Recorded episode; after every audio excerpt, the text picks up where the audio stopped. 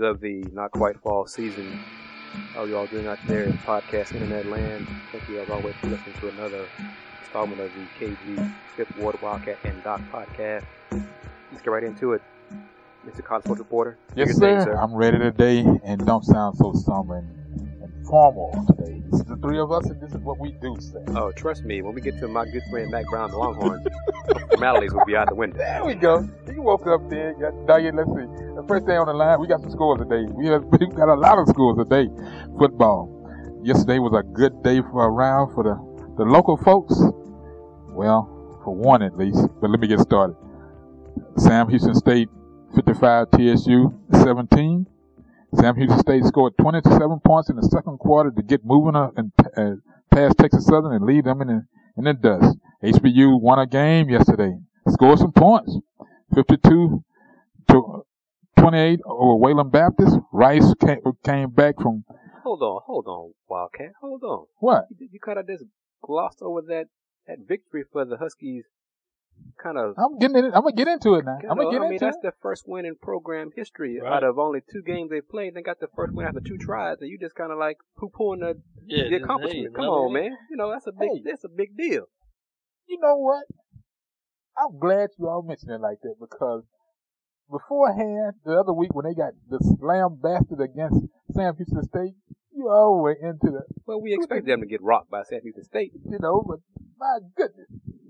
I'm glad you all are getting into the fo- following into the fold and all. They made a it was a long bus ride. they got back here this morning, from what I understand, just before daybreak. They had a good it was a good ride up there and a good ride back. Rice came back uh, from came back from one- uh, from against Texas uh, against I'm sorry, not against Texas. Could have. Where they're playing right now. oh yeah, we all just piling on now. Oh yeah, we just getting started. Just getting started. Yep. Uh, it was Rice 23, Kansas 14, two years in a row, back to back. Kansas just can't find a way to get past those Rice Owls. And then the biggie that, uh, kind of like was strange and only Doc can explain what happened. It was Southern 62, PV 59. Southern scores 29 points in the fourth quarter and Doc will give you a, a background of what happened. But, uh, on last week we had some, some volleyball going on and every team in town went down in tournament play this weekend. I'm gonna just read off the, the schools, not the scores. TSU, Prairie View, HBU, U of H, Rice, and St. Thomas all lost in tournament uh, play this uh, this past weekend. Men's soccer, HBU beat IUP PUI two one on the road, and St. Thomas University St. Thomas beat Spring Hill one 0 as a home win. Women's soccer, Rice rolled on Lamar five three. Win the nightmare this time. Uh, TSU didn't play this week. uh, They this week, and HBU plays U of H tonight at 7 p.m. at Sorrel Field at HBU.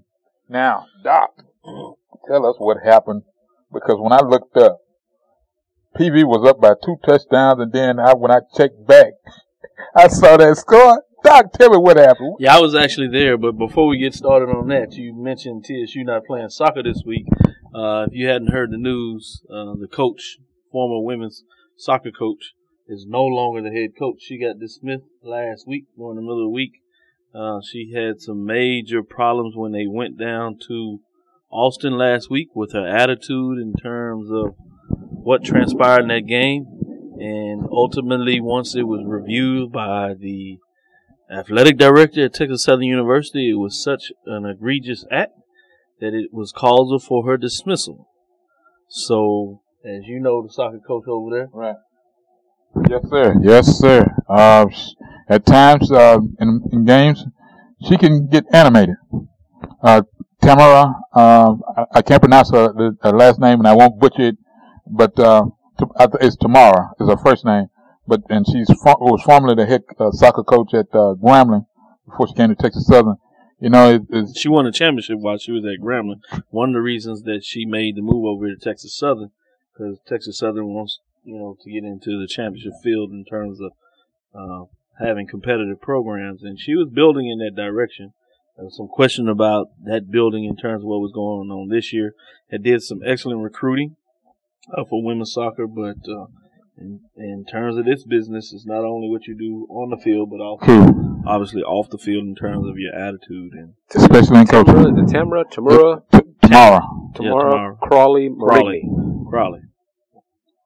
And so uh, she's no longer there, but just wanted to give an update that. Now on to the football field where it seems like uh, everybody in the world except for your team can actually um, put up all kinds of points on offense. I don't know if anybody has remembered how to play defense.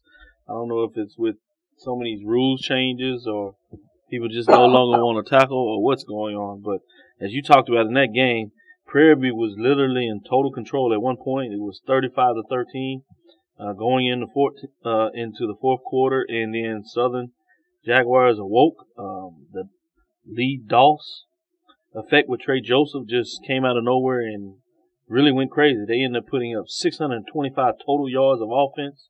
Dray Joseph passed for 480 yards. Um, so it was interesting to say the least. Uh, in terms of Prairie View, they did it one better, but had a couple of turnovers that were tough. Didn't get a couple of calls on some turnovers that looked quite obvious to most people that were covering the game in the studio, but they look back and the uh, referees would come out and just point down, saying it was down. And so everybody in the world was um, laughing up in the booth. Obviously, coaches were going back and forth, but that's what happens when you're on the road. You got to find a way if you're going to get it done to put yourself out of harm's way with officials maybe uh, making a mistake. That's true. Prairie View did put up 772 total yards, 419 rushing. Let me say that again. 419 yards rushing. Wow. Sure they weren't playing Longhorns at Doc? No, but it, I mean, oh, I'm sorry. Excuse me. that was BYU that allowed 500 plus, but it looks like they're in the same category. So, uh, quarterback Jerry Lovelocke passed for 353 yards and make sure he got into action. He was 32 of 43 with one touchdown.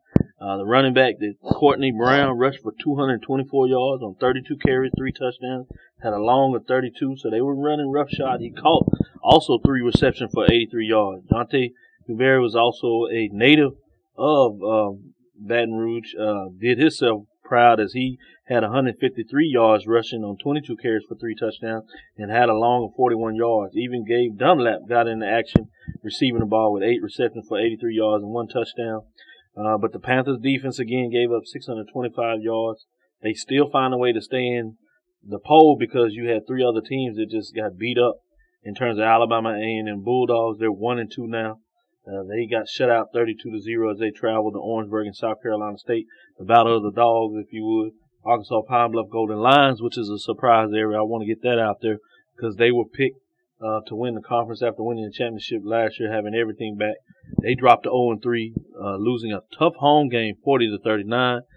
They were down in that game, 21 nothing. Came storming back, looked like they had control, similar to what I was talking about Prairie View, uh, where they had went up like 39 to 20. Had a bad kickoff return set up, a play after Alabama State Hornets had called a touchdown. Next thing you know, uh, it's 40-39 and Alabama State is winning with a minute and a half left. Big sack and game is over and Golden Lions are trying to figure out what's going on. So keep your eye on that. The people in the Western Division, it's still wide open between those teams. Howard Bison went one to two and they got 70 points put up on them. So these 70 point games and offense is galore. If you want to watch some offense and you're in this area, find a way to get over and check out a SWAC game because at the very least it will be entertaining on the offensive side. Quickly, number nine is Southern. We told you what they did, 62-59. Dray Joseph passed for 480 yards. Um, getting in action, I'll tell you about number seven. Some people from the Houston area ought to be interested about this because Alcorn State Braves are now two and one. They defeat Mississippi Valley State Delta Devils 35 to 28. So you see a lot of offense there, which is a Houston product. Quarterback John Gibbs Jr. passed for 180 yards and two touchdowns, going 18 for 26 to let you know what's going on in terms of some area talent. North Carolina Central Eagles, uh, although Coach Frazier that was in this area is no longer with them, they had a big win as they beat Charlotte 49ers. Uh, that's a FBS transitional team that will be in the Conference USA. So I'll throw that out there in terms of those that are interested in kind of keeping up with Conference USA in the local matter. 40 to 13. I told you. really, really. I'm not finished. At number five, Jackson State Tigers. Wait till they bring the act out, folks. Wait Yeah. till they bring the act out. I got more for you. Just listen. One and two, they lost to Tennessee State Tigers, twenty six to sixteen. This was a game where you can actually go back to defense. Uh, defenses showed up.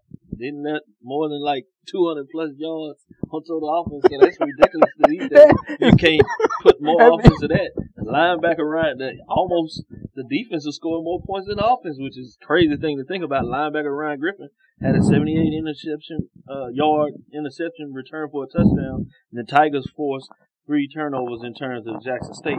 They also, uh, their offense also gave three turnovers to kind of balance it out. Told you about South Carolina State Bulldogs. They won and two. They defeated Alabama A&M Bulldogs 32 to zero. Richard Cue passed for 147 yards. Um, in terms of the defense, they held the Bulldogs A&M to 183 total yards, minus three rushing. Oh, another defensive sighting.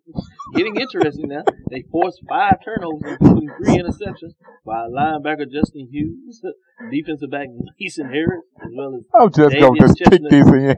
they playing better defense in Texas right now. I could hold it.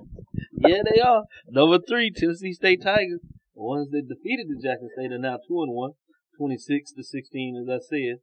Uh, the running backs put up 103 yards, so we'll do it like that. Now, the Tigers defense forced six turnovers, so it was a turnover offense in the game. Maybe that's why they couldn't score, including five interceptions. So they were throwing the ball. They just couldn't find the right receiver. Look like look like New England Patriots the other night. And number two, you have North Carolina A&T Aggies, 2 and 0. Now, these guys really are interesting. They are defense juggernaut. They get it done. They defeated Elon Phoenix 23 to 10, scoring late in the game to pull away. Lewis Kendall, the quarterback there, went 288 yards, one touchdown, 20 of 39 in terms of uh, completions and attempt. Running the back, Dominique Drake rushed for 93 yards on 22 carries and a touchdown. And Desmond Lawrence caught 10 receptions for 108, 48 yards. Defense gave up 340 total yards. Not bad. 295 passes. And you know, nobody runs the ball, so they stopped them rushing. 45 rushing, unless you're the Longhorns and the Panthers giving up all those rushing yards. And number Yeah. one, Bethune-Cookman Wildcats, well, I'll take that back. The Panthers put all the rushing yards. It's Southern that like to give up, but they can Hey, say they'll play you in there Yeah. and they'll just everybody, pass over you. right now defenses are playing the same way.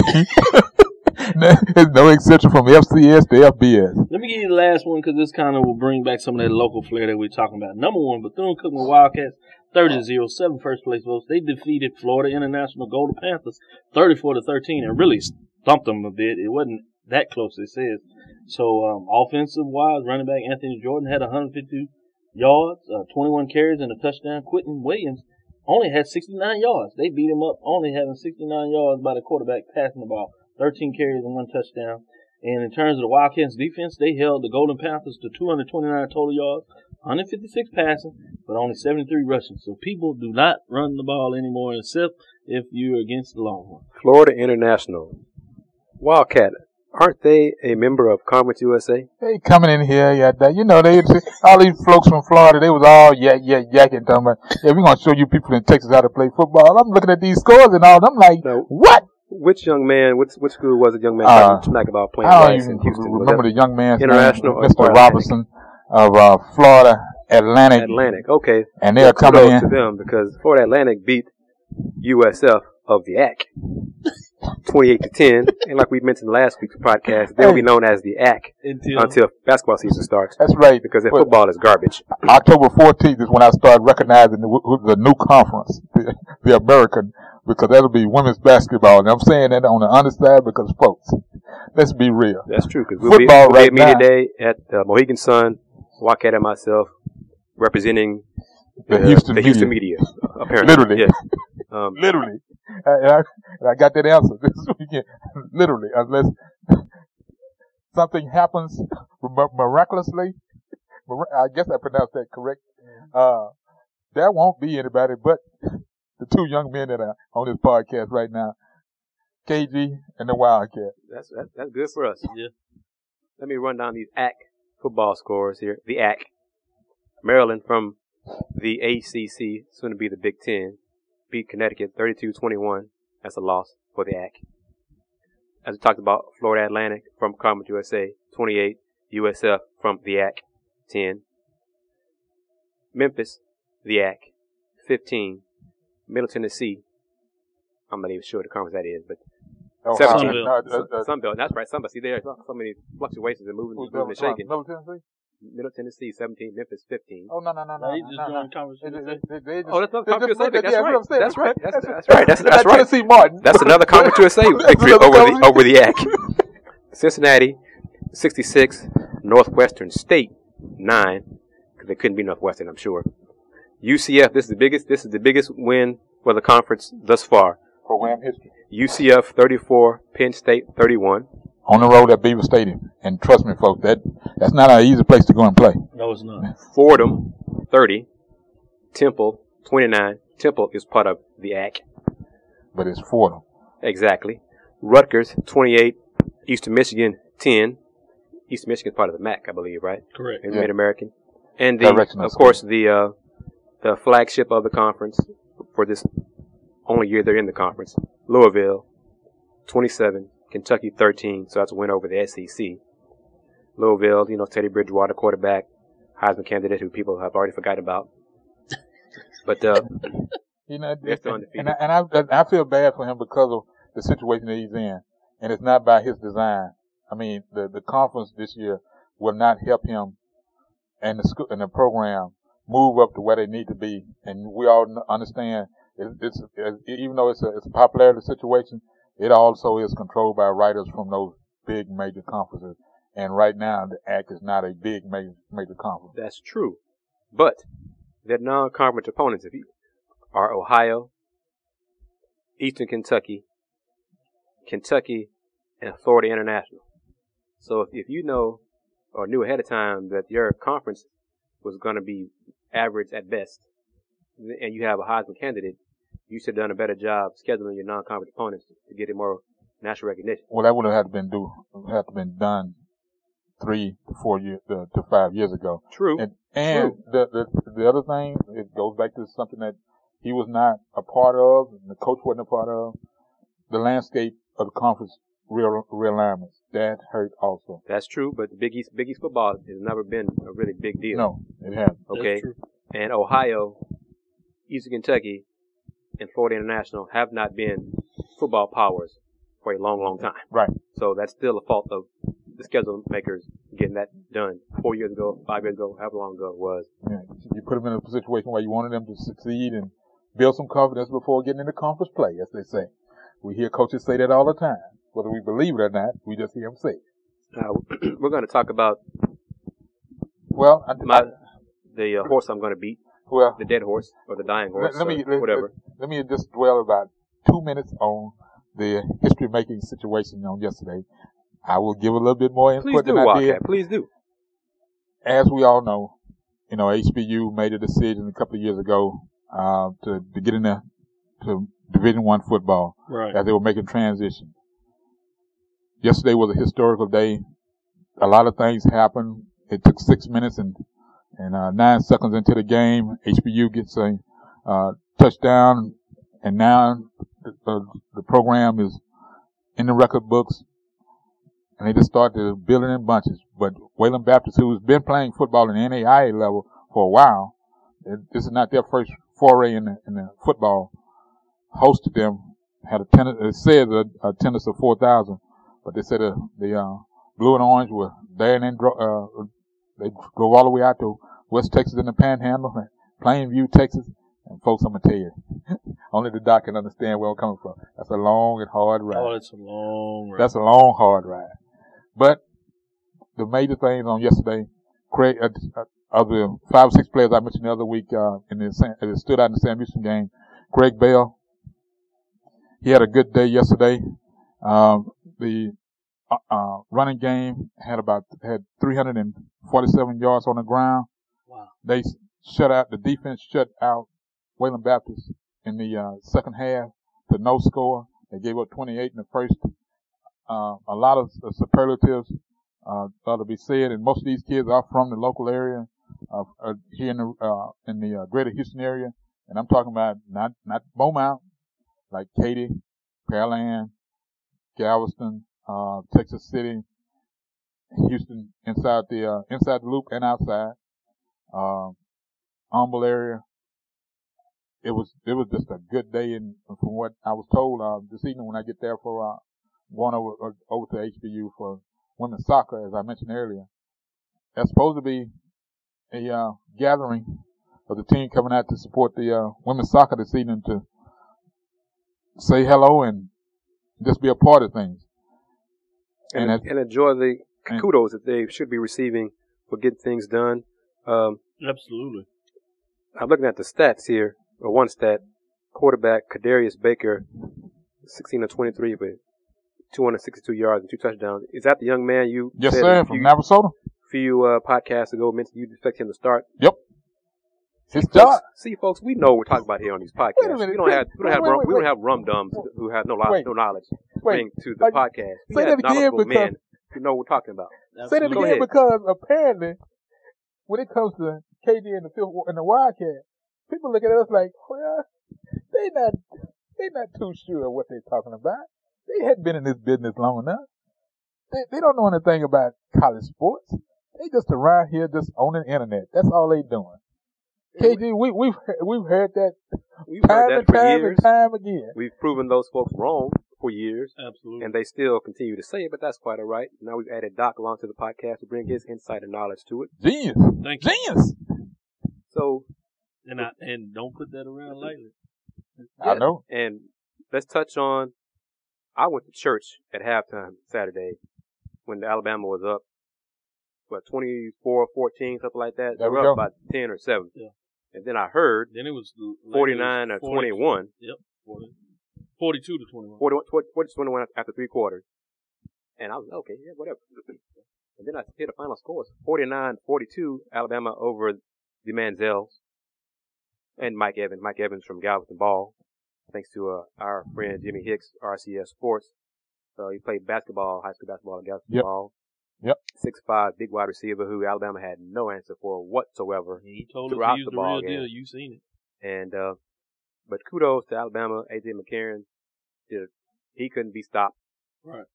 Defense was not at a premium yesterday at College Station in front of hundred thousand people, hundred thousand Aggies. It looks like um defense is not a part of college football anymore. It's high scores, it's video game scores. Yeah, it looks like defense is an option.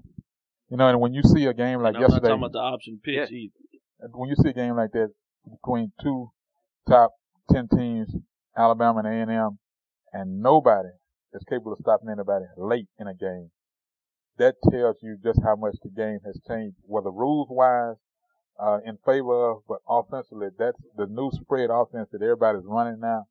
The speed up, especially the way U of H gets into it and what A&M is looking to get into and what Texas Tech did also uh, this week, folks, it's going to be a long while before defenses catch up with with this type this style of offense because that seven on seven in high school level during the summer is pretty much putting these quarterbacks in positions you know, to just read and look downfield.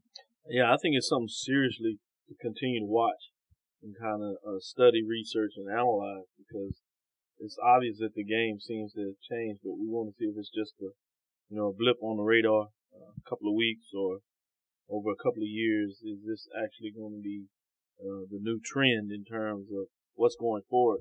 And then the second part of it is, once you decide that this is not just a, a blip, that is actual functioning what's taking place, then it's even uh, more important to start figuring out what took place. You know, is it simply the rules changes? Is it the spread offense? Uh, is it a combination of the two? Uh, and it'll be interesting to find out let which component, if not any of those, is taking place. Let me toss this out there for discussion.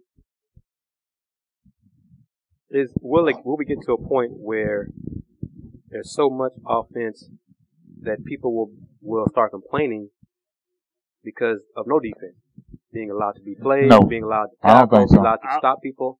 I respectfully disagree because I think one of the things I heard up constantly in that game last night when I was up in Baton Rouge uh, before I got up to travel back to make sure we could do the show on time is that you had a lot of fans that were talking about this is the worst defense they had ever seen at Southern University in terms of the caliber of defenses and uh, they weren't very happy and even though they won that game uh, the chatter on the websites, the chatter in terms of the talk radio afterwards and the buzz up there, they were excited they won, but they were quite upset to see a defense that performed like that. And then the other component, it seems that is weird, is that these offenses, when they click, they click, but because they're not traditional, when they don't, they really can let you down in terms. So you see these highs and lows like never before. I think that really frustrates fans uh, more than ever. Well, the uh, me personally, I like what I'm seeing because I want to I, I want to see how quickly these defensive coordinators adjust to what's going on because it still boils down to what can you do in the fourth quarter to stop your opponent. You know, you've got three quarters to watch it all uh, unfold in front of you. Going in halftime, make a, you know, you got 15, you uh, got 30 minutes on the national TV, you almost got almost 45. But you got that time and all, not so much to cool guys down, but kind of like gather yourself together as a staff. Uh, your players are going to react to just how you, you, uh, devise them, uh, to get them the scheme and all to work with starting, uh, starting the first four to six minutes of the second half, just like in basketball. But in the fourth quarter, you definitely need to put a, a stop to someone because you know everybody has at least nice. a two, a two minute, uh, a four minute drill that they're just constantly just boom, boom, boom, boom. You know, no, no huddle. You know, everybody has that now. But when you see that uh, uh, on a full game, it all boils down to one, depth, two, are you in shape as a team, and three, can you stop when you need to? But you talking about Southern and Prairie View? There was almost fourteen hundred yards combined between the two teams yesterday, and uh, in the Alabama Texas A and M game, you're talking about over a thousand plus yards. So it'll be interesting to see how long will fans continue to stomach that. And I do understand that offense, like excited. Then, like you said, as an individual covering the game, where you start to look at it as a tactician, you're right. It really can get interesting to see. All right, these defensive mm-hmm. gurus where you at now to find out, you know, try to catch up with this new offensive scheme. So from that component, I do agree with you. I think it'll be fascinating to continue to see what goes on. But like I said, you do have cases where they get stopped. And so you have these ebbs and flows of these teams, uh, which I think uh, can be difficult for fans. So I think it's going to be interesting, in particular, these fans that really have a love for the team, um, and why we find it so passionate. There's that history component. And this is where football somewhat follows baseball. It may not be on the data, but it's a history in terms the quality of your teams, and uh, you find teams that kind of use what they were in the back. At one time, you know, A and M was known as linebacker. You obviously with Penn State, uh, great defenses at Alabama.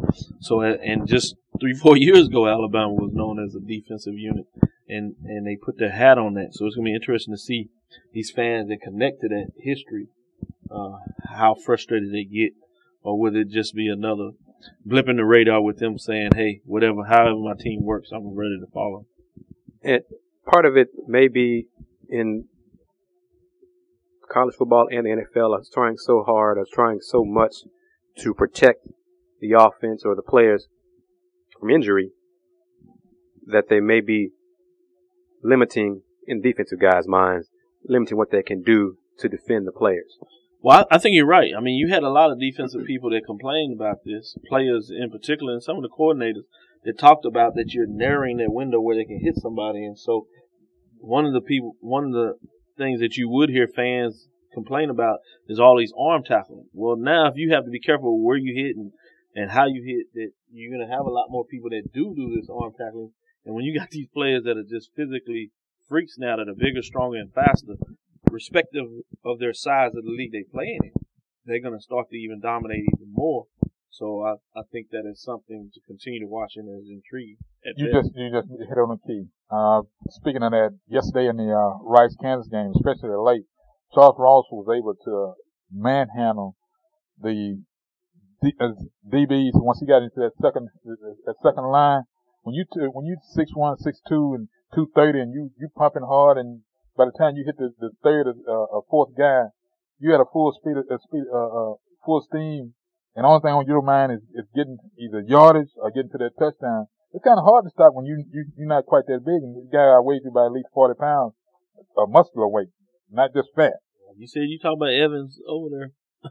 From Galveston, Evans, yeah. he was a Six five, looked like six five, two thirty. He, Beast. he's He- a huge young man. yeah, he looked like a beast, and he looked like he played basketball because he was just defend people. He actually got a 15 look yard penalty one time because it was so egregious in terms of him pushing off. He thought he was under the board, but the rest of the time he did it with skill. So uh, I know those uh, Alabama defensive backs are glad they won, but I'm sure they have a nightmare coming. I hope we don't have to see this guy again. You know, the, the other thing you that also would would probably just allow it to be not so much nationwide is you, you still got teams, conferences like the Big Ten, uh, even the ACC to a certain a certain extent, uh, and the SEC, where a lot of teams in the conference still believe in the cloud of dust uh, mentality of putting the ball on the ground and running. Now, the, but in the process, I've also noticed a change that's starting to catch up with even with the spread. The time of possession is almost balanced when you look when you look at the end of the game. You know, it's either an overbalance of, of the uh, uh, spread offense having the, the 35 or 40 minutes of possession of the ball, not so much as on the running side because those guys now they can't run anymore. They got to play catch up. And also, I think you'll see a lot more trends of these teams that are going into these hostile environments that uh, it puts them in a better position to get some of these upsets that we've seen uh, this year and in the last couple of years. Because now, in terms of the tal- talent that you would see traditionally with size and power, you can kind of defend it off. Uh, for a lot of people, would be like you talk about in basketball. If you can be quick, run, and be more agile, you may be a smaller team, but if you can run the bigger team to death, you can be more effective. And so now you see that. I say, all right, I'll spread you out. And so I will delete your ability to overpower me and run with me. So those are some things that you want to look at too, is maybe the number of upsets in terms of some of your, at least some of your marginal programs that are supposed to be what we see as big name programs versus those at a different division or different level. All right, gentlemen, we're kind of midway point of our podcast. Are you ready? Let Now? everybody know who you are, and then we're going to get into Are you ready? bad mouthing Are you ready? my second Are you ready? favorite Are you ready? team in, in the state of Texas. Are you ready? Let's get to it. I'm Dr. Kenyatta Cavil. you can follow me on Facebook, Twitter, and as well uh, um, Instagram.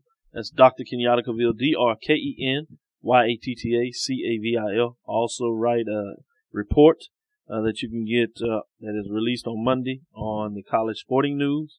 That's the inside the HBCU huddle, which comes out with the polls that are released that you hear here first, but you can get a detail in terms of what's on the college sporting news, and I also do a weekly recap on what just took place the weekend before, and then we get in a preview that comes out on Thursdays in terms of what to expect for the weekend ahead.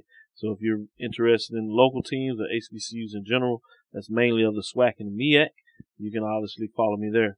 Also in terms of the mid-major programs, uh, which are the smaller HBCU programs that play at the Division two and NAI level, you can go to TSPN and get the top 10 for both the major and mid-major division.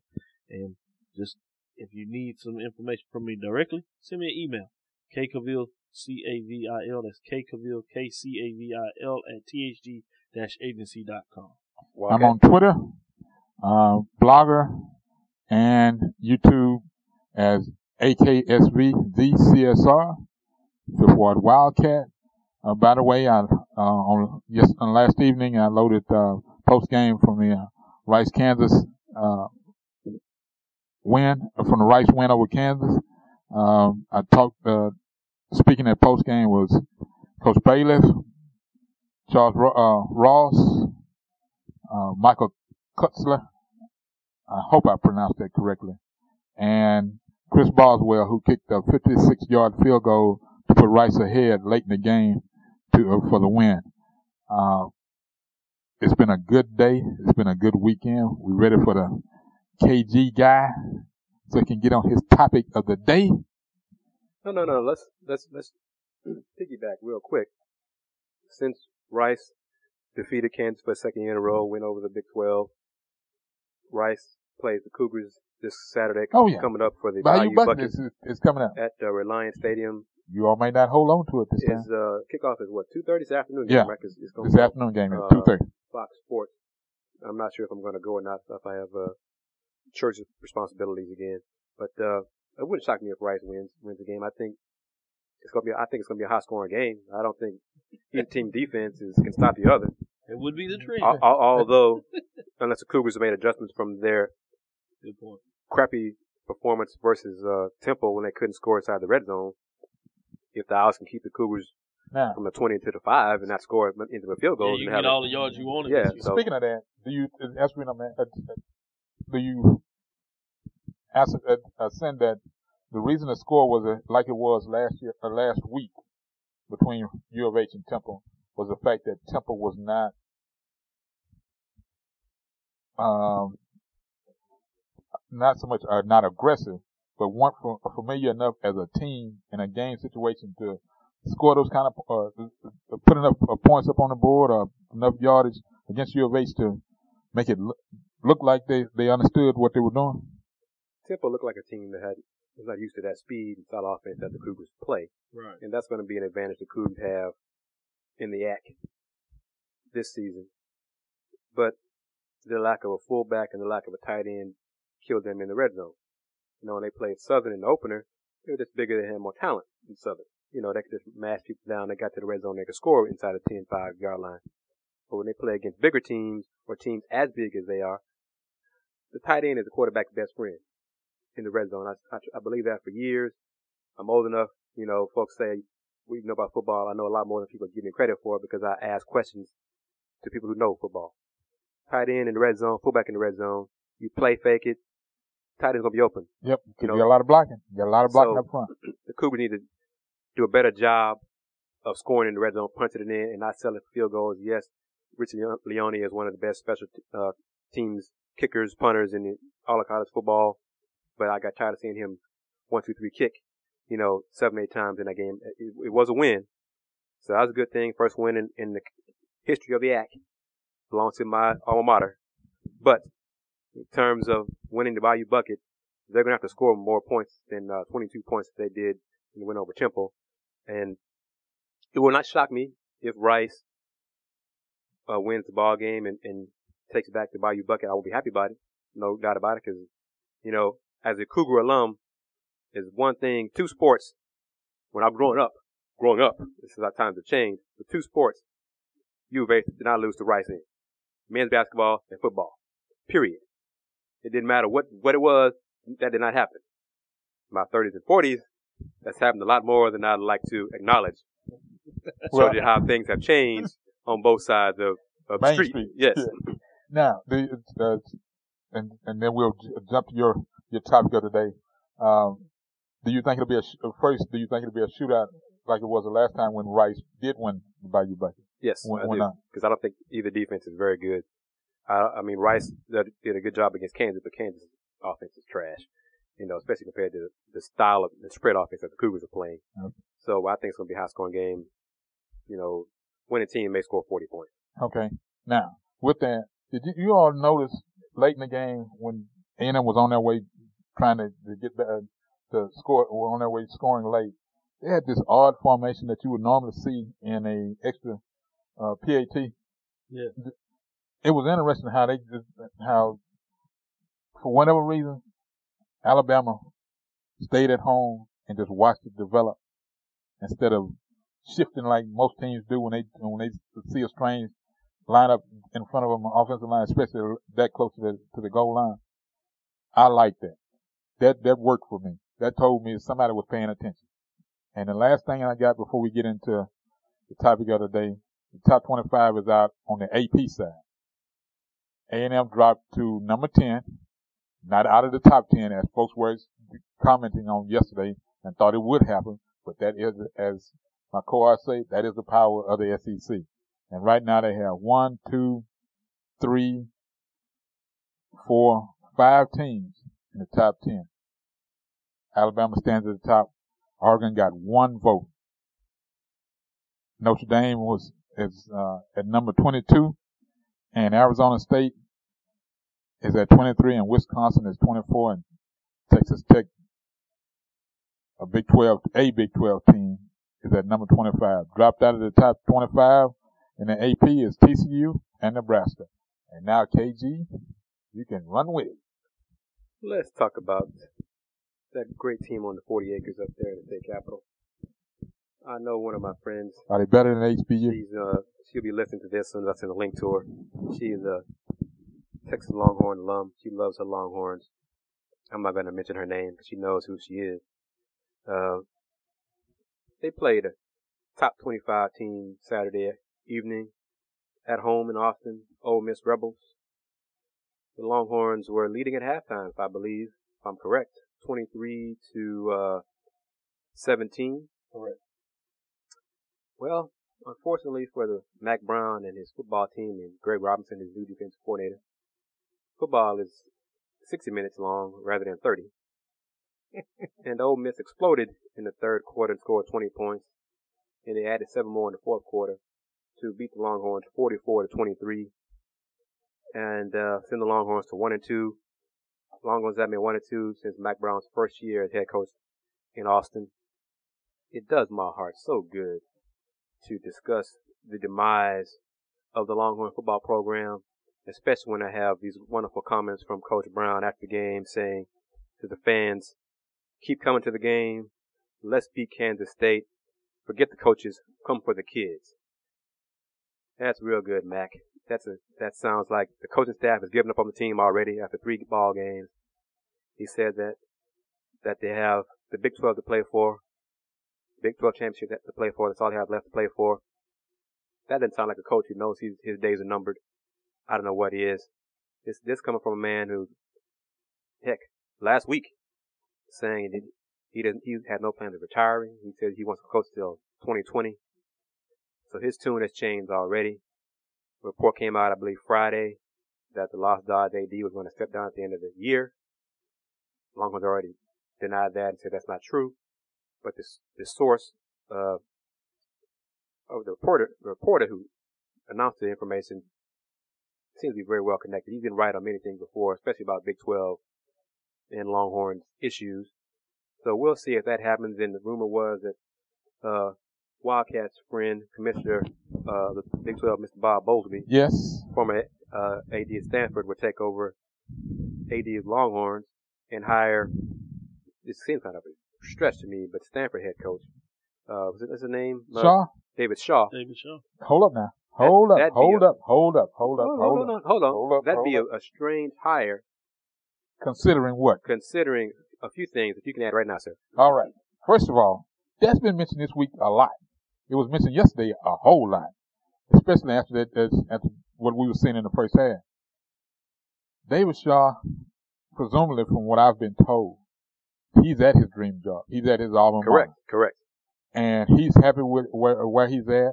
Um, his name came up the other uh, this past week in the new hiring of the uh, AD at at uh, at Rice, uh, Mr. Joe. Let me pronounce this correctly. Yeah, good luck. Karlgaard. There we go. I think that that's, I'm hoping that, that that's that's correct. But Stanford is a place that believes in a balance, and it doesn't matter. And I've heard this from a lot of folks. If you are successful and know how to succeed in that environment, you can stay there for as long as you want to. Think about that now. Dennis Green, uh, uh, if I'm not mistaken, Dennis uh, uh, is a former coach there. Yes. Yeah, he Uh, left uh, went pro. So uh, uh, Jim Harbaugh. Left and went pro. So why would Shaw leave his alma mater? See And- what happened and- to Ty Willing. Ty Willingham, He yeah. left. hmm And But he didn't go pro. no, but he went to he went to the next best thing, which is Notre, Dame, and he started them on the back because he built what he was capable of doing, able to do was reinvent the recruiting Pipeline. pipeline at Notre Dame, which they had lost for a lot of uh, for, And he for a did lot. it at Stanford too. So why would he leave? The other person that's name has been mentioned. Well, uh, the, the connection that people are putting out there and why there is um, a connection between here and my main opinion is obviously, remember the commissioner of the Big 12, Mosby, was the athletic director of Stanford. So they're thinking about the relationship is kind of where they add no. Yes. but No, I'm not saying it's, No, no. we can go back and forth. I'm just saying Go that's Okay. is. okay, True. right. And he may not, he may not go. And I mean, all of us is just But let me let me throw this out there. Hey, devil's advocate. David Shaw looks like us. Right? Right, but you also have what's happened across the street at, at Texas A&M, which people would have thought probably would have happened even far less. The only reason I'm saying is sometimes, and we see this all the time in sports, sometimes the hot trend Correct. Okay. is what captures fire. And so, uh, if if what's going on at Texas A&M is the hot thing of the day, you ain't it. The same thing happened uh, ten years ago, uh, fifteen years ago at Oklahoma. In terms of when that Right. those two programs went on, um, hard times. You seen an African American that was named head coach at Oklahoma State, and quickly after that you had Blake that came on at Oklahoma. A short run for both of them, did what they did. But sometimes you see those trends that type that, that fit in that standard. But, But the Doc, difference is, but though, Doc and Wildcat, this point blank, is this going to come down to the old money or the young money? Because the old money is not going to hire Davis Shaw. new money It's the hired Longhorns. Sumlin. Well- new money hired Sumlin. Well, I think at the end of the day, what you're gonna have to really focus on is is is yes, the money has a big power struggle, but you need to go find out who is that key component person with the money. And as those things change, things start to change. We had this same conversation would have came up and did come up with Texas A&M, but people didn't really make that connection of how strong the relationship was uh, with um, former head coach of Texas A&M. I can think of his name. R.C. Slocum. R.C. Slocum and the relationship obviously there and the relationship he had with the board and that they were ready to make the change. You wouldn't have had any, much of anybody believing that uh, he had a serious chance of getting that job until it happened. And when it did, I was even still shocked at that day and couldn't believe it. So I think out the outside, yeah, it looks like won't happen. Probably difficult at best to happen. But as those power people start to get in the back door and start to talking to each other, you don't know what their real insight is in terms of what they really want for the program and what type of connection. And oftentimes, uh, it, for other folks, it may be difficult to say this, but it's also how do they feel about the African American that they're bringing in? Do they feel that he's a safe individual? True, true. And once you start making those things, and Shaw, you know, not being disrespectful to him, but he's probably about as safe as you can get in terms of his appearance, his demeanor, which is not necessarily a bad thing, but we're still talking about real life issues. But at the end of the day, it's going to be those big power struggles. It's going to be a relationship of what AD actually comes in, comes in, excuse me, you know, it's subjective. It's going to actually be Mosby if he's going to actually take it because there's some question in terms of the cost. He's making over $2 million. Does the University of Texas want to go in that direction of paying the AD $2 million? It's quite a bit past from what they've done in the past. Not they can't afford it, but again, what is direction? You also have the huge question in terms of Powers, the president. You know, he was supposed to be on his lifeline, but obviously that started changing once Perry, uh, the governor, and the UT people fought back on Perry's uh, direction of wanting to really get rid of the president uh, in terms of power. So those things are starting. Is Powers tired of everything going on? Is he ready to make a move? Uh, and it could be on his own volition, and not that he's getting past that on. So those key figures are going to be very interesting in terms of those power brokers and that new money. Who's going to really get in and make those decisions? And usually, from my experience from researching those political things, it comes back to not only who's the richest, but who is the most influential in terms of being a change agent. Who can he get with and connect and convince that the next person is the right hire? Because at the end of the day, what the Longhorns want is somebody that's going to bring the program back uh, to the top. Speaking of that, and we're talking about programs now. Does any of that, the, top revenue group, do they stay? I know Coach Austin just got there, but Rick Barnes, Mack Brown, even though they don't make a change at the AD spot, do those two guys stay past this season? It's going to be very difficult for, in my opinion, for those guys to make it past this season in terms of football, basketball, and baseball. All of them have lost, lost horribly over the year. And usually the nature of that position is when you have a new AD come in, he wants to bring, or she, usually it's a he, when you talking about this old boy network, in terms of fact they want to bring in their own people, people that they had a relationship and who they want to hang their hat on. It becomes a lot more difficult when those previous coaches have been winning and they're very historic. But even if you go look at the research, even those guys that have been historic at some point, they finally are displaced. And how it's done may be a question and stuff like that. But with these guys losing, it becomes a lot easier to make the decision. So I think it maybe one year, uh, but anything past that, I think you're you're you're playing yourself if you think that's the case. Well, my alum, Longhorn alum friends, they're ready to clean house. I don't know how much money they have part of the young Longhorn group, but they're ready to clean house. So uh, we'll see how things play out. We talk a lot of football here. Although I'm a basketball guy, I got a basketball website, HoustonRoundballReview.com. Not much going on in hoops this week, but that that will change because preseason is about to start. As Wildcat touched on earlier in, in our podcast, he and I will be attending the uh, American uh, Conference Media Day for women's basketball and also men's basketball in Memphis later that same week.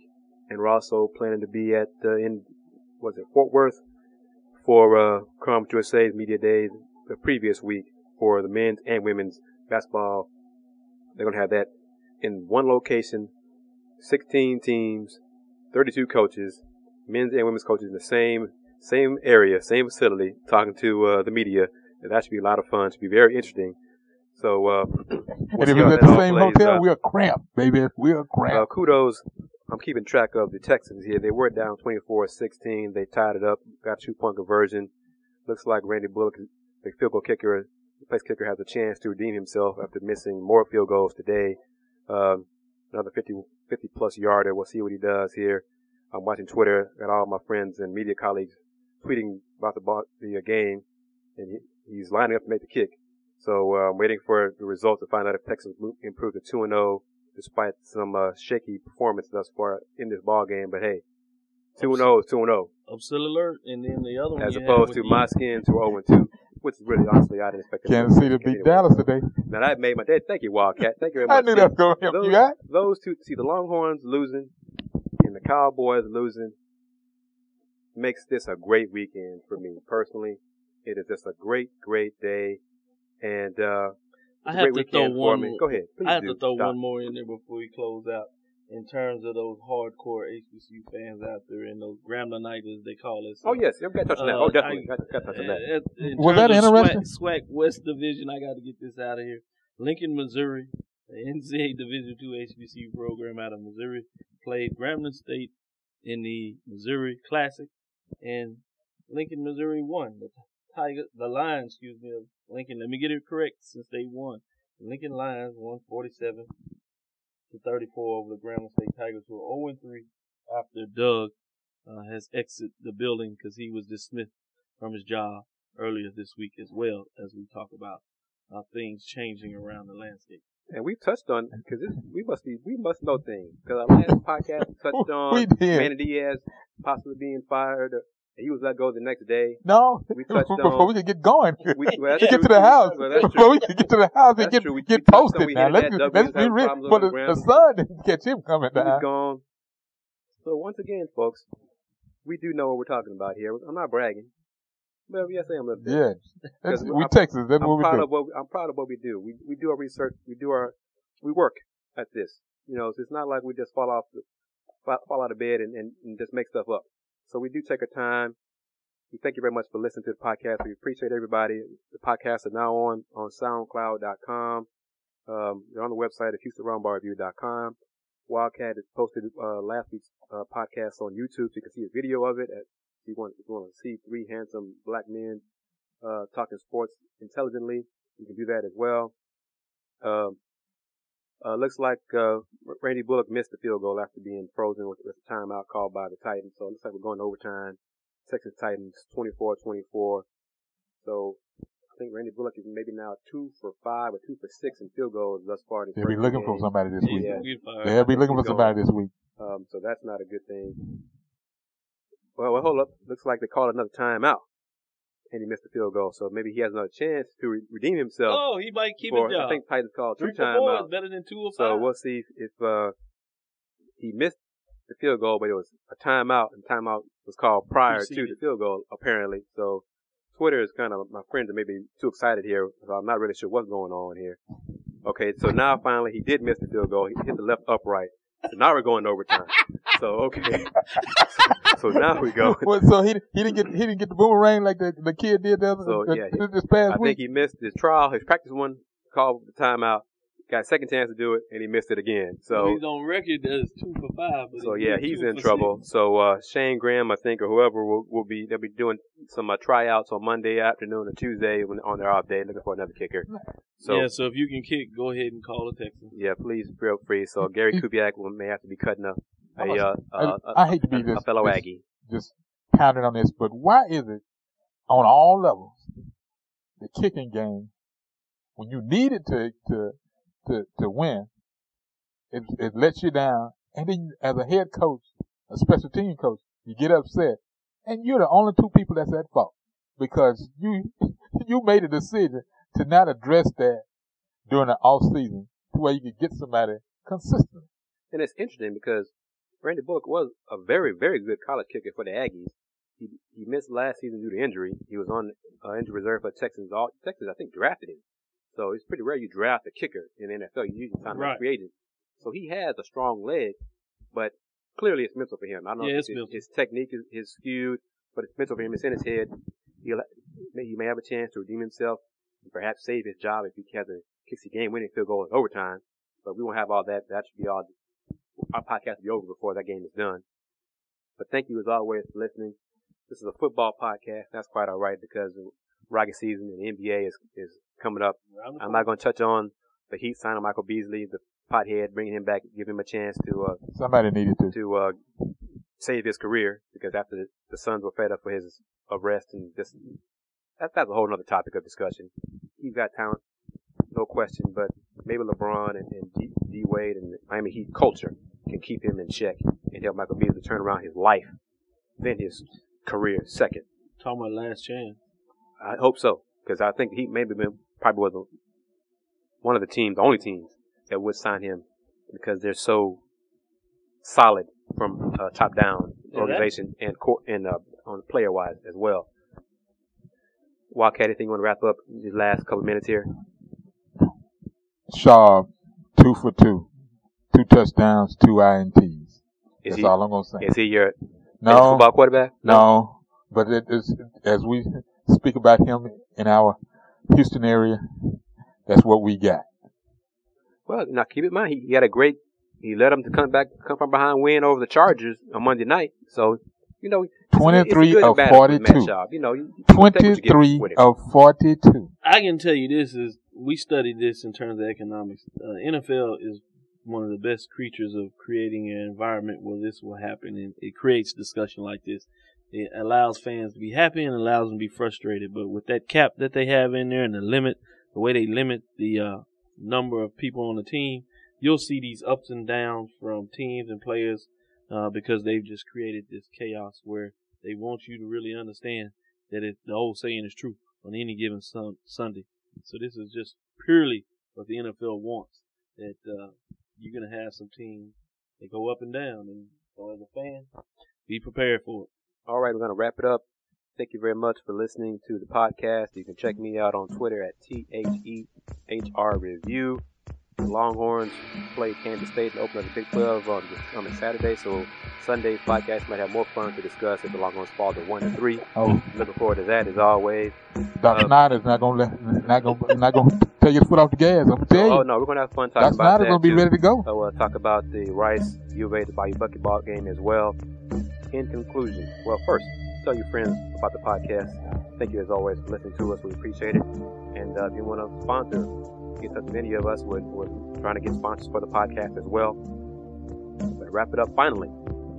In conclusion, be true, be cool, and do more.